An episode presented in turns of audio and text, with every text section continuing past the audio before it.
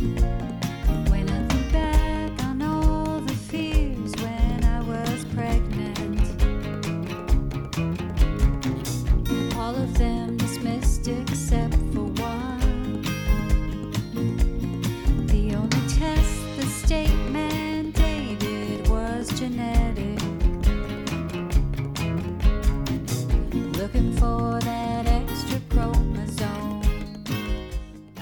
and welcome to the If We Knew Then podcast. I'm Stephen Sachs, And I'm Lori Sachs.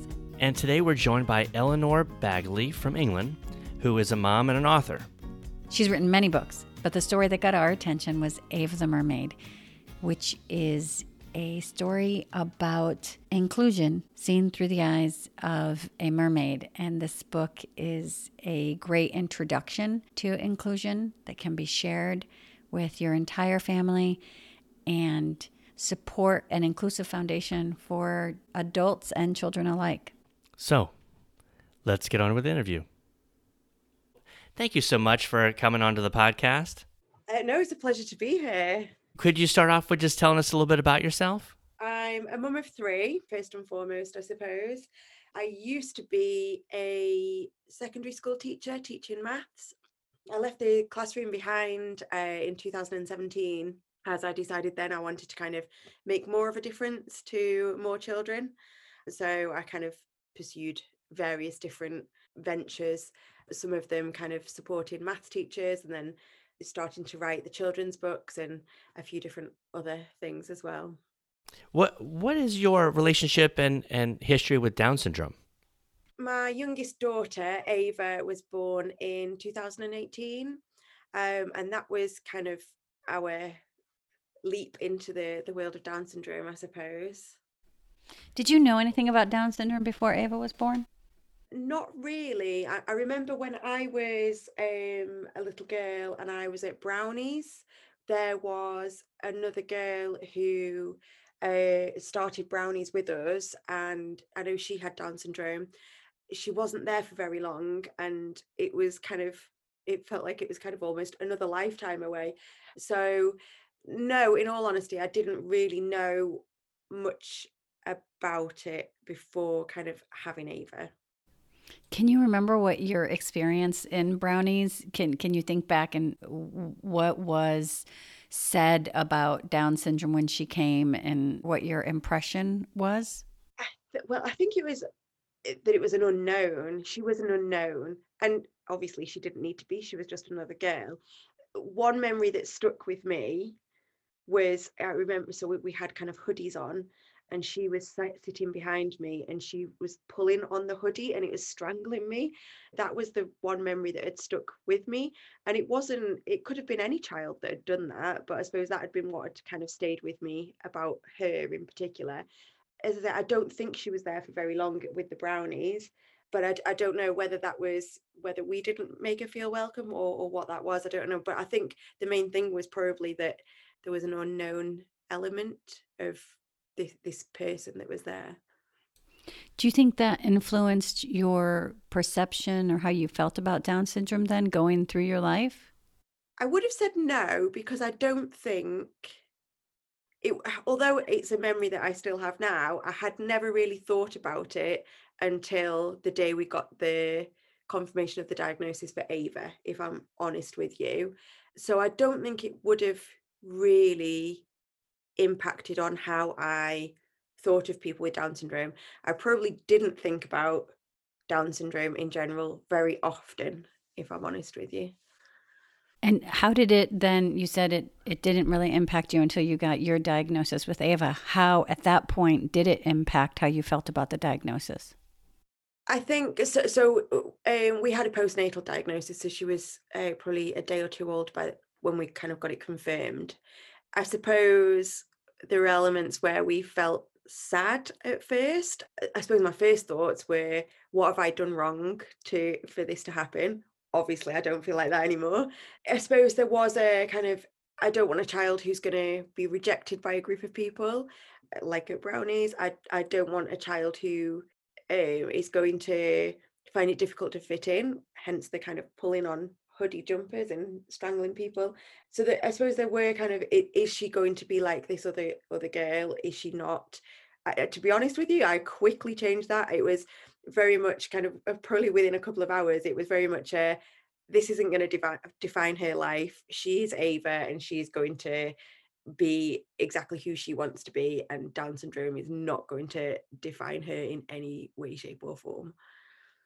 I appreciate your honesty. My questions are more geared towards in the past. I feel like there wasn't a lot of inclusion with people with Down syndrome, or the what was included was a very limited perception, of course, with you know lack and fear really embedded in there. And I think that because of that lack of inclusion, or because the pursuance of you know, embedding fear into new mothers or parents, expected parents. That's what happens to us immediately when we get a diagnosis. Um, I'm sure there are some people who have enough experience that they don't feel that at all. But I think even if it's just for a blip, in that one moment, we carry the load of everything that's been presented up until this point. And I think that's what we strive to change in society is so one day, hopefully sooner than later, someone's going to get a diagnosis and it's just going to be a diagnosis and it's not going to carry this weight, this unjustified weight, because I think across the board, when we go into our experience of our children, it quickly diminishes everything that we've been told. Yeah, yeah, well, absolutely. And I think, I mean, a lot, a lot of what I do now is to try and kind of help make a change. I, I work with kind of a, a, few different charities and things so supporting them. And part of that is that I don't want new mums, well, and dads, I suppose, but I don't want new parents to have those couple of hours of, oh my God, my world is ending. And, and obviously, if, I mean, we were lucky for us, it was a couple of hours, eh, my husband possibly a little bit longer. But there's some people that really struggle with it for a long time. And actually, that's the time they should be enjoying their children. And yeah i think it's really important for parents not to not to instantly think that it's going to be something that's ruined their life it's the end of the world because it, it's really not. No you're absolutely right and you can look on any of the down syndrome support boards and i think one of the hardest things for us to read is you're always seeing the those parents that are still struggling and still um, still having those feelings or those thoughts. Uh, we see a lot of like grandparents or secondary relationships who they're just sad. And I think that that inhibits the celebration never happens. And then it just kind of gets passed on and passed on. So um, tell us a little bit about this work that you're doing. So, one of the charities that I help, uh, I, I just help with their social media is Positive About Down Syndrome. So they're a UK uh, charity that, and they're across kind of the whole of the, the UK. They do various bits of work with changing kind of perceptions in schools, with medical staff. There's a number of current kind of parent support groups and things as well. And they were probably one of the first charities that I came across really after coming out of hospital well I, probably, I probably started googling and searching all over facebook before i even left hospital although the hospital wi-fi wasn't brilliant. So most of my searching was done when i got home and they were one of the first charities i came across. So i reached out to them and i was like look i, I really want to try and start making a difference. I kind of i suppose started small. I, I am only helping with the kind of social media there but i figured that even the messages that we can get out are, are of benefit and then in the Northeast, one of the things we started doing was looking at how we can get uh, welcome packs into hospitals. Another mum that's been on um, a couple of your podcasts, I think Rachel Muse, with her, we started to kind of look together. There was a group of us at how we can kind of get these welcome packs into hospitals again, so parents can can celebrate their their children. They they have a kind of a little present for them, um, and some information to help them so that they're not, as I was the first night on my own in bed, Googling features of Down syndrome and all these things while we were trying to figure out whether she did have Down syndrome or not. But yes, to, to try and kind of make a difference there as well. So just before Ava came, you were teaching, but then you stopped teaching and you were mentioning books. When did that start happening? Were you uh, writing prior to uh, leaving school? Yeah, so I wrote. Um, so my books are all named after the children. Maya the Unicorn and Oscar the Dragon. I wrote. I think I wrote those while I was still teaching, but I didn't actually publish them. I didn't even know where to start or what to do about publishing a book. It was probably about 2017, to that beginning of 2018, I think it was, that I self-published those. And obviously, when Ava was born, I knew that I needed to have a book written about her as well. So took me a little bit of time to kind of think about what the theme of the book would be because my, book I, I write so that the books do promote positive mental well-being exploring emotions and i wanted something to be meaningful to ava. And that was why kind of her book i decided to write about inclusion and kindness um, as i felt it was kind of quite well it just summed up what i was wanting kind of for her Yeah, I read Ava, and it is a book about inclusion. And, um, you know, once the Mayor people understand, they include her. What has your experience with inclusion in Ava been in the real world? com- being completely honest with you, we haven't had any barriers. And part of me did think, have I written this book and actually it's not an issue? But I know that's not always the case. And I, I, I do think that the message behind it is to kind of is to reach as many people and and even if people i think young children do include children just as standard anyway they're, they're not as judgmental as adults. And and i think we've gone to a number of baby groups toddler groups. She has always been welcomed by people who are running them by other parents by other children. I've not felt that we've walked into anywhere and felt on the outside. So whether we're fortunate or whether things are just improving i, I don't know Well, I'd like to think that you're very fortunate, and I'd also like to think that things are improving. Maybe because you're so aware and such an advocate, and you know, working with positive about Down syndrome, you kind of create that as well. But I, de- I definitely believe that your book is good for inclusion because it isn't yet the norm. I think as far as children accepting other children, that has definitely been our experience uh, with Liam it was more the parents and the adults that had a hard time including him like you know especially when i'm talking about going to school like in kindergarten we had you know in a class of 24 uh, five requests really of wanting us to create a book to explain down syndrome and want to know what to tell, talk to their kids about uh, which we've never had parents ask us how to parent before. so it was it was definitely felt like that wasn't the real question that they were asking. It was more why is your child in my class? So I think it's a, a great book because maybe in the first grade we started to see that kids start to become aware of differences. And if they can have those seeds of inclusion already in them, just like you have those seeds already when in you, then when it could become a possibility, it's not. Does that make sense? Yeah, completely. And I think, um, well, I, I certainly found with my other two books, I know that when parents have read them with their children, they've said that it's made them stop and think about the themes within those. And I, I think that's the that is kind of similar with this that if we don't address it so yes children include others but actually if we don't address it as an issue and and start to think about it then actually that, that i think that's when it can kind of wane away as children get older and and become adults.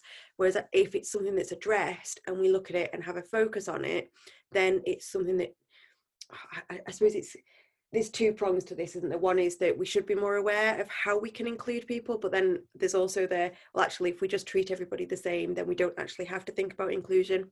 But I suppose an element of that is sometimes we do have to think about how to include them because we can't treat everybody the same in some respects. We maybe we have to think about how we can adapt and include others.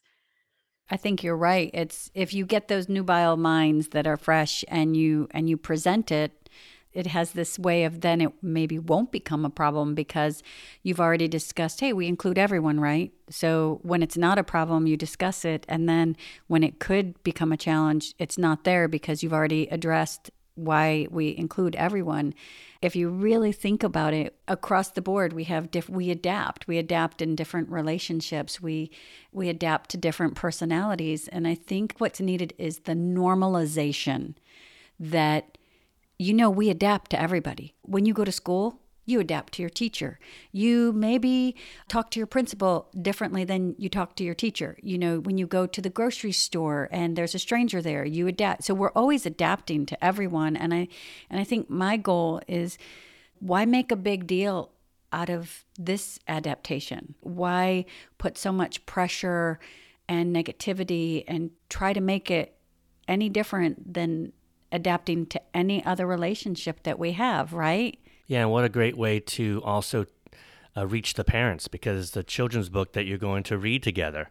And so this is a way for the parents to maybe get a little insight on what inclusion is and and how they see their their children so accepting that maybe they can go back to how they were when they were kids and realize uh, some things that they might have forgotten. Yeah, absolutely. And I mean, uh, the other thing with the book as well is that it has activities at the back of the story. And one of them is to highlight that actually we do all struggle with things and we do all need help. So, kind of having that discussion time as well of, of even kind of children seeing their parents that actually I struggle with something as well, and sometimes I need to get help from other people. Um, and I think those reminders that we're we're not all perfect as well at the end of the day and and we can help each other out and it doesn't matter who is helping who and with what that actually we we can all work together and we can all include each other in our experiences to support each other. What is the best way to actually purchase your book from the states is there a way to do that yet they're on Amazon now. they are on Amazon. Great. Because also I've just this week as well. Um, so I wrote another book in lockdown called Ava the Mermaid Goes to Hospital. Someone had got in contact with me to see if I'd write this book to raise money for children's mental health, and it so it went as part of a big collaborative ebook, but it's now available as its own book as well.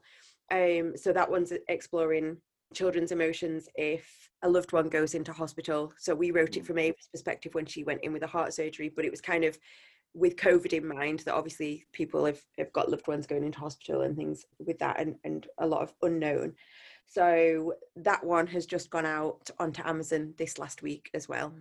Well, as a mom, as an author, what do you want people to know about Down syndrome? Oh, I think kind of going back to what I said at the beginning, really, as well, is that it isn't to be feared.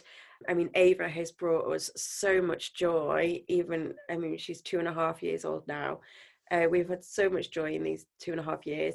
It's made us, I suppose, slow down. And I think expectations that we maybe had of the other two children not that we we've lowered our expectations of any of them but it's just made us kind of look take a step back and i think it it just helps you kind of look at the world with a different perspective in a positive way. I think i think the main thing is that actually well as i say you don't it's nothing to be feared it's nothing to be sorry about and it just helps you look at the world with a fresh pair of eyes. Have you seen changes positive changes in the down syndrome community? I think in the well certainly within the last two and a half years uh, what i've seen is that there's more more work kind of going into the school side of things to highlight children. So the charity that I talked about earlier, Positive About Down Syndrome, they're actually using my Ava the Mermaid books as one of their tools, and they're putting together a whole host of other resources as teaching tools within within schools, within mainstream schools. I think there's still a long way to go in terms of the support that's needed in, in certain areas but there has been a lot of kind of positive change happening in terms of helping people to understand Down syndrome better.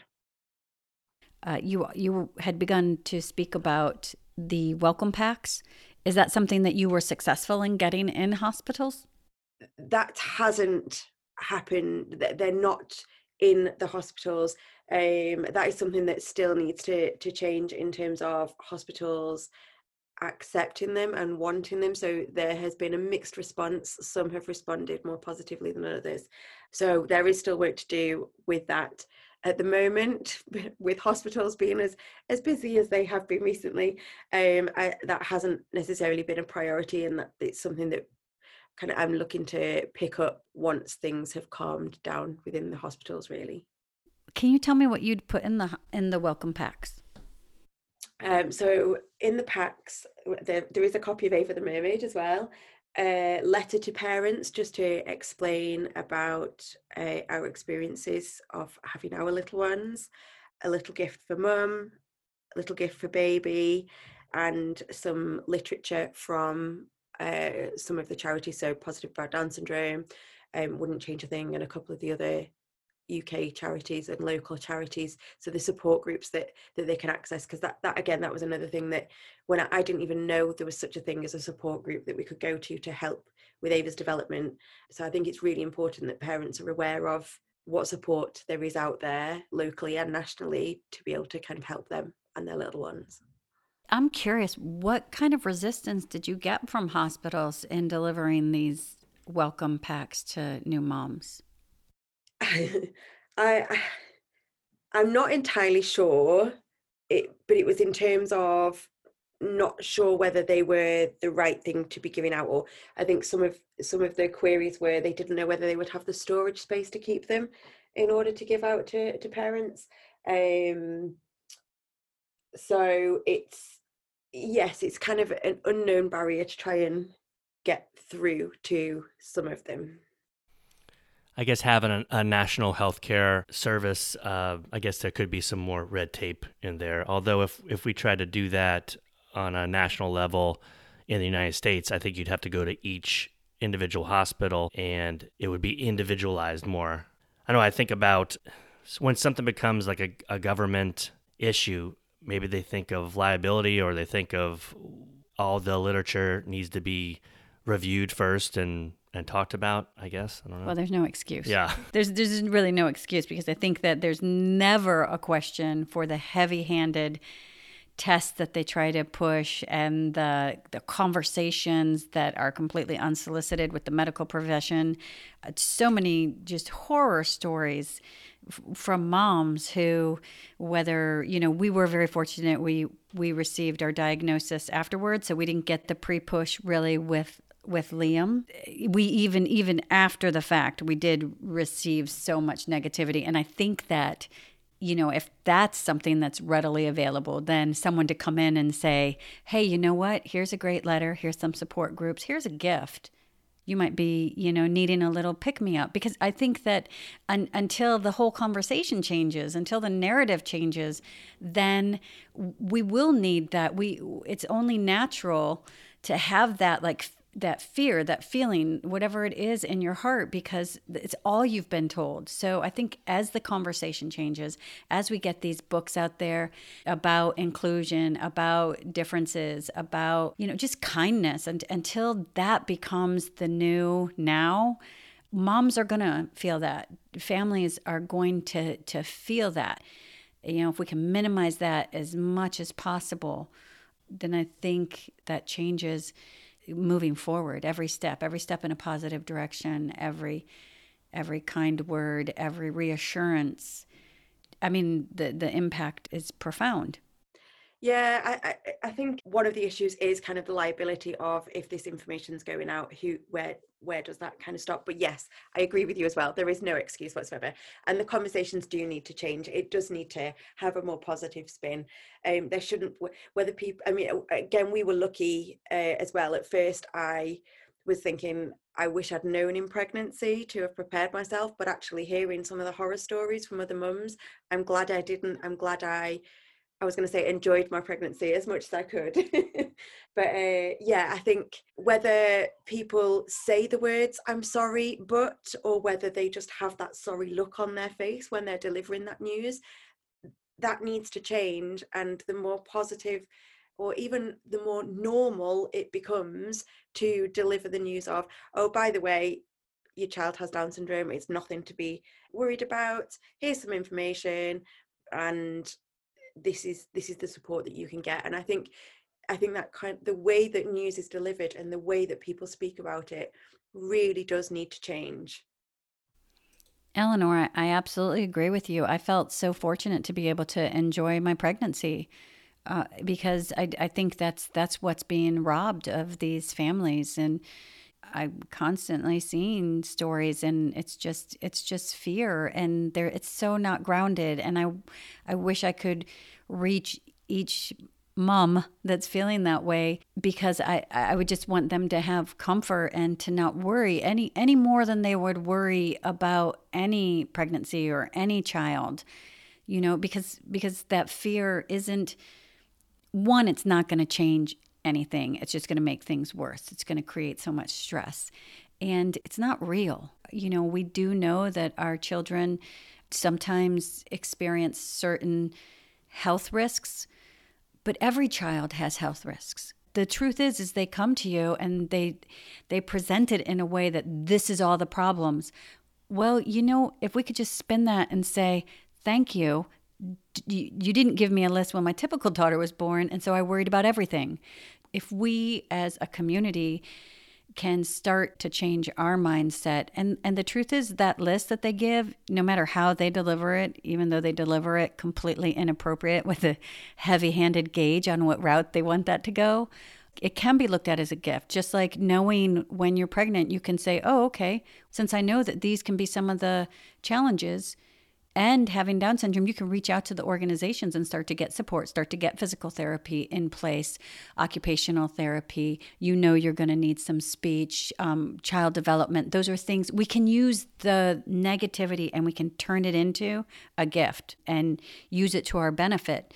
You know, because with our daughter Sophia, Stephen and I will talk and say we we weren't given a list with her, and then you're just you know you're a parent you know bumbling through every milestone without any idea of what's going on at least the first time that's what we did I mean, I, I agree completely with the like. I feel that we were fortunate knowing from when she was a couple of days old that she had Down syndrome. We knew that we could actually start putting things in place to support her kind of developmentally, physically.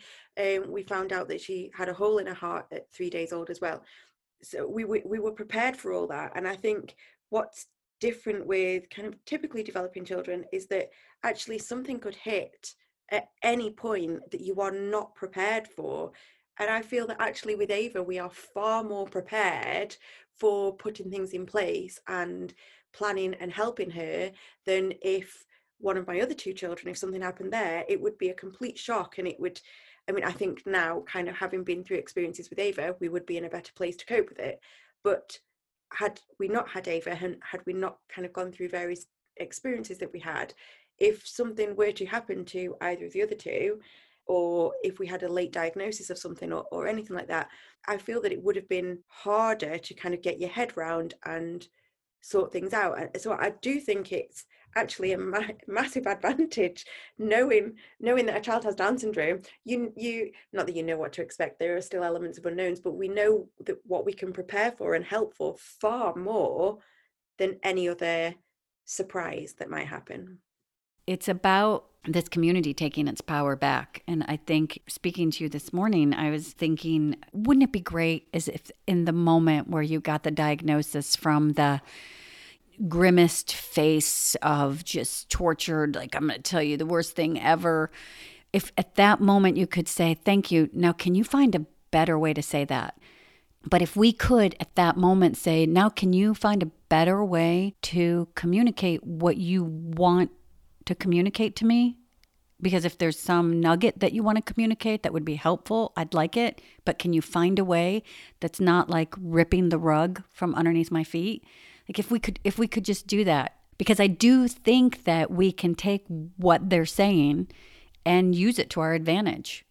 We can take the information that they have in their folders that I don't I would love to see it to be delivered in a in a way that they actually mean to benefit the parent, but it's I've not yet heard a story where it was delivered in a way that's meant to benefit the parent. But if we could get that information and then and then use it as a gift use it as something positive. I know what happened with us was that it was so negative that then whatever's in that folder i didn't even look at you know? So if it was something that would help me because you don't want to touch it because you already know or you already have this opinion of what's in there is just meant to kind of destroy or it's just filled with negativity but the truth is is there there may be positive things in there that we can use so maybe we can take that conversation and ignore how it's being delivered but but take the gift of of the knowledge so we can empower ourselves. Yeah, I mean, one of the things I, I started Googling because I wasn't going to have, I didn't want the negative side. So, and my husband had said, well, she, she'll probably never drive. So I Googled how many people with Down syndrome have driving licenses. And there were, there were quite a lot. I was like, see, she might be able to drive. I was like, it, to be honest, the other two might not even be able to learn to drive. You, you don't know how bad they're going to be. And examples of people with Down syndrome who've got married and things like that. So I was looking, I was actively looking for the the positive things that we, I suppose, expect in inverted commas our children to do as they grow up.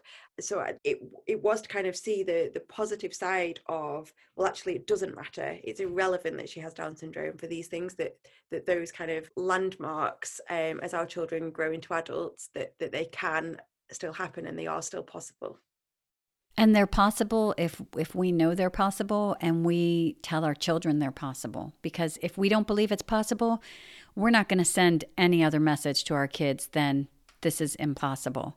And I think it's funny you mentioned driving because I I always tell I'm so excited for the Tesla and the automated is it aut- autonomous driving because I'm like now one I don't have to worry about Sophia right and then also I challenge you to tell me Liam won't drive a car because these cars are going to be autonomous. So, you know, that's that takes an, another worry off of my plate for for both of them.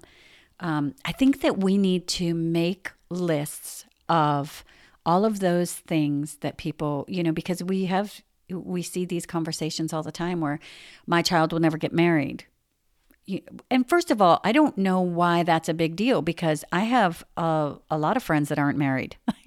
you know, that's I don't I don't know why the pressure is put on them that isn't necessarily a a, a pressure that, that your child also may just choose not to get married. Do you know? But maybe we need a list of all these instead of it just being here and there. We just need to compile lists of all the great things so every fear or question that a, a, new parent might have that they've been told they'll never do just list at least five names of yeah you you can if you want and it is a possibility. And so that parents can have that to see that no it is. It's not it's not like when people landed on the moon for the first time. It's actually something that is done and it's really just shift your thinking into opening the possibilities for your children that you have for your same typical children. Yes absolutely. The fact that we don't know what I always just think I don't know what any of my three children are going to do. It's entirely up to them how they live their lives and what happens. And I don't believe that things should be different for Ava than they are for the other two. Our podcast is called If We Knew Then, and we often try to ask our guests an if we knew then question. If they had a statement that they would that they could share with us, something they they wish they knew then it would be if I knew when Ava was born how much love was going to come her way from all of my friends and family at the time, plus everybody that she would meet in her life, I would not have been anywhere near as worried as I was. I agree with that statement. That's that's a that's something I I think about all the time yeah we were I, one of i suppose my worries when i was telling people um, about her diagnosis was kind of will they accept her? Friends and family. And i was very cautious as to who i told to start off with but i really needn't have like worried at all. It was just i think it's testament to the people i surround myself with really that i think i only had one person who said i'm sorry but everyone else was just so welcoming and then everyone that ava's met since just absolutely adore her. I think that's what i, I wish parents n- knew was out there. You know i wish that was on the forefront just like w- with any birth and and and honestly i also wish it was the truth for every parent because i do i do feel that parents are challenged by their circles around them and you're very fortunate that Ava was received and loved and supported. But I do see and I do believe that there are some parents that are out there and when they receive a diagnosis or when their child is born that they're not as fortunate and they do receive you know those looks that we get you know that I know that we received in the NICU and they do receive that from people that are meant to lift them and I think that hits them so hard and I think it makes the road so much more challenging and unnecessary because now we're apologizing for something we shouldn't have to apologize for and you know shame on the people who m- make them feel that way because you're they're they're they lose that that joy that celebration and that definitely sets a foundation of challenge. And then it it propagates all of those stereotypes and those negative beliefs. It's just not necessary and it's so not fair. And I've seen a lot of it, um, Eleanor, recently on on some of the groups that we're a part of, and I just my heart goes out to them because if if there's anybody that has experienced that uh, that's listening, I just I just want them to be free of whatever is being put on them from other people because what what's being put on them is based somewhere so long ago when our children were taken from us or put in institutions. And and this is what the stereotype is. This is the perception that's out there and we forget to reflect on the fact that if you pulled anyone out of society and you put up limits and boundaries telling them all the things that they were incapable of doing that if if that is all someone hears, eventually that's what they're going to believe. And I'm so glad that Ava has that love and she has such a strong, powerful advocate as a mom. Um, she's so she's so fortunate, and I hope with all these things that you're doing out there that that is the the new normal. That is the the new beginning for for these families, for all the families. You know. Well, yes. I mean, yes. I, I, I love kind of helping people in any way I can. I think that's probably why I, I became a teacher in the first place. And I I really would love, I suppose, my legacy to be that I have I've helped. I've made a difference in in people's lives in one way or another. And if I can kind of do that within the Down syndrome community, then I will die happy. as a teacher, as someone who who taught how does that impact uh, what your vision and plan is for Ava? So I, I would love Ava to be able to go to a, a mainstream school, and I don't think there's any reason why she shouldn't be able to. So we use Makaton at home as well with Ava to support her communication. Um, and one of the things that I have done is gone into my older children's primary school and I did some after school activities with them, teaching them how to use Makaton and I suppose introducing Ava to them, introducing them to Ava. They all knew that she had Down syndrome. We explained what Down syndrome was as well. And I think the more that we can make children aware as well, then the more successful integration into mainstream schooling can be as well and I, and I don't I don't want any barriers for Ava to be able to go through school if we find the right school for her like if we found the right school for any of our children how do you introduce them to Ava which I was just thinking back to when I took her in or they were just I think they just they just saw a baby to be honest. They knew that she was Myra and Oscar's younger sister. We just spoke well obviously I was kind of going through signing with them so I just explained that the reasons why we signed and that, that she had Down syndrome and that it, it would mean that she would possibly find it a little bit harder or be slower to learn to speak and that we used signing as a as a way to support her with that it, I, I suppose it came from from that way, and we just explained that that having Down syndrome might mean that she did struggle with certain things, but uh, they they just they all just wanted her to sit on their knees and pass her around from from person to person as well. Um, so it was really lovely to see that actually they kind of welcomed her into their environment, into their classrooms. And what, in addition to the Makaton do you do to integrate Down syndrome? I have sent so when obviously it's Down syndrome awareness month this month as well, and with positive about Down syndrome, they've been doing kind of packs and things. So I've I've contacted the school and given them some information there so that obviously at the moment we can't go in. I mean, I've been into brownies as well, and and we've talked about it with Maya's brownie group when she was at brownies, but even just kind of giving them information that they're able to use in assemblies and lessons and things like that as well, um, just to help talk about talk about Down syndrome. But I think I think the biggest thing is having met someone with Down syndrome, and, and that was why I wanted to kind of take Ava in to meet the students as well so that that they could see that she was just like any other baby we always love talking to parents uh, of of children with Down syndrome. It's been particularly nice to talk to you. I mean, we get to talk. We're lucky that we get to talk to people from all over the world and kind of get an idea of of what our community is is thinking and what how our community acts and reacts. And it's really been a pleasure talking to you and we thank you for your work in the community. I thank you for your books, particularly Ava the Mermaid that we read, and the ideas that we have in common. And Stephen will make sure to put a link to Ava the Mermaid in the in the notes so people know where to find it. It is it's a delightful story.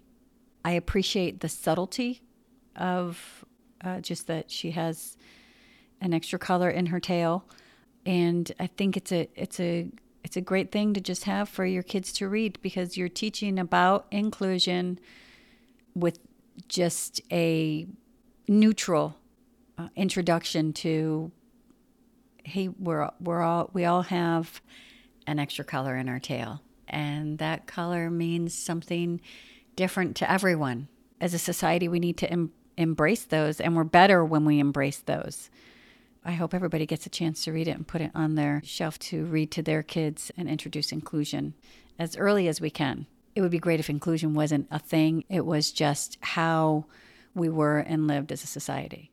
Yeah, absolutely. And I think that was why I wanted the book to be applicable to everyone, not just people with Down syndrome. It was it it is about general kindness and inclusion the fact that we we do we should appreciate that we are all different um but yes i wanted to kind of make sure that there were nods to down syndrome within there because because it is ava's book so i did make the the tail have three colors in rather than two colors she's even got her heart surgery scar as well. Not everyone notices that one on there but she does have a, a scar from her heart surgery. So yeah there's there's kind of little kind of subtle nods through throughout the the story with that but it is equally it is kind of applicable to everybody in every situation. I love it. Thank you so much eleanor. Thank you for the book and thank you for the conversation this morning. And uh, I, I, I do. I always i always enjoy connecting with other uh, moms and families and and it's so uplifting to hear the changes that you're making and the steps that you're taking to change the conversation we thank you. Oh, well, thank you for having me on to, to speak to you as well. It's been an absolute pleasure. Please follow us on Twitter at If We Knew Then Pod, and you can drop us a line on our Facebook page at If We Knew Then Pod, or visit our website, ifweknewthen.com, to send us an email with questions and comments. And you can join our mailing list there and get alerts of future podcast episodes. All these links will be added to this episode's show notes. Thank you again, and we look forward to you joining us on the next episode of If We Knew Then.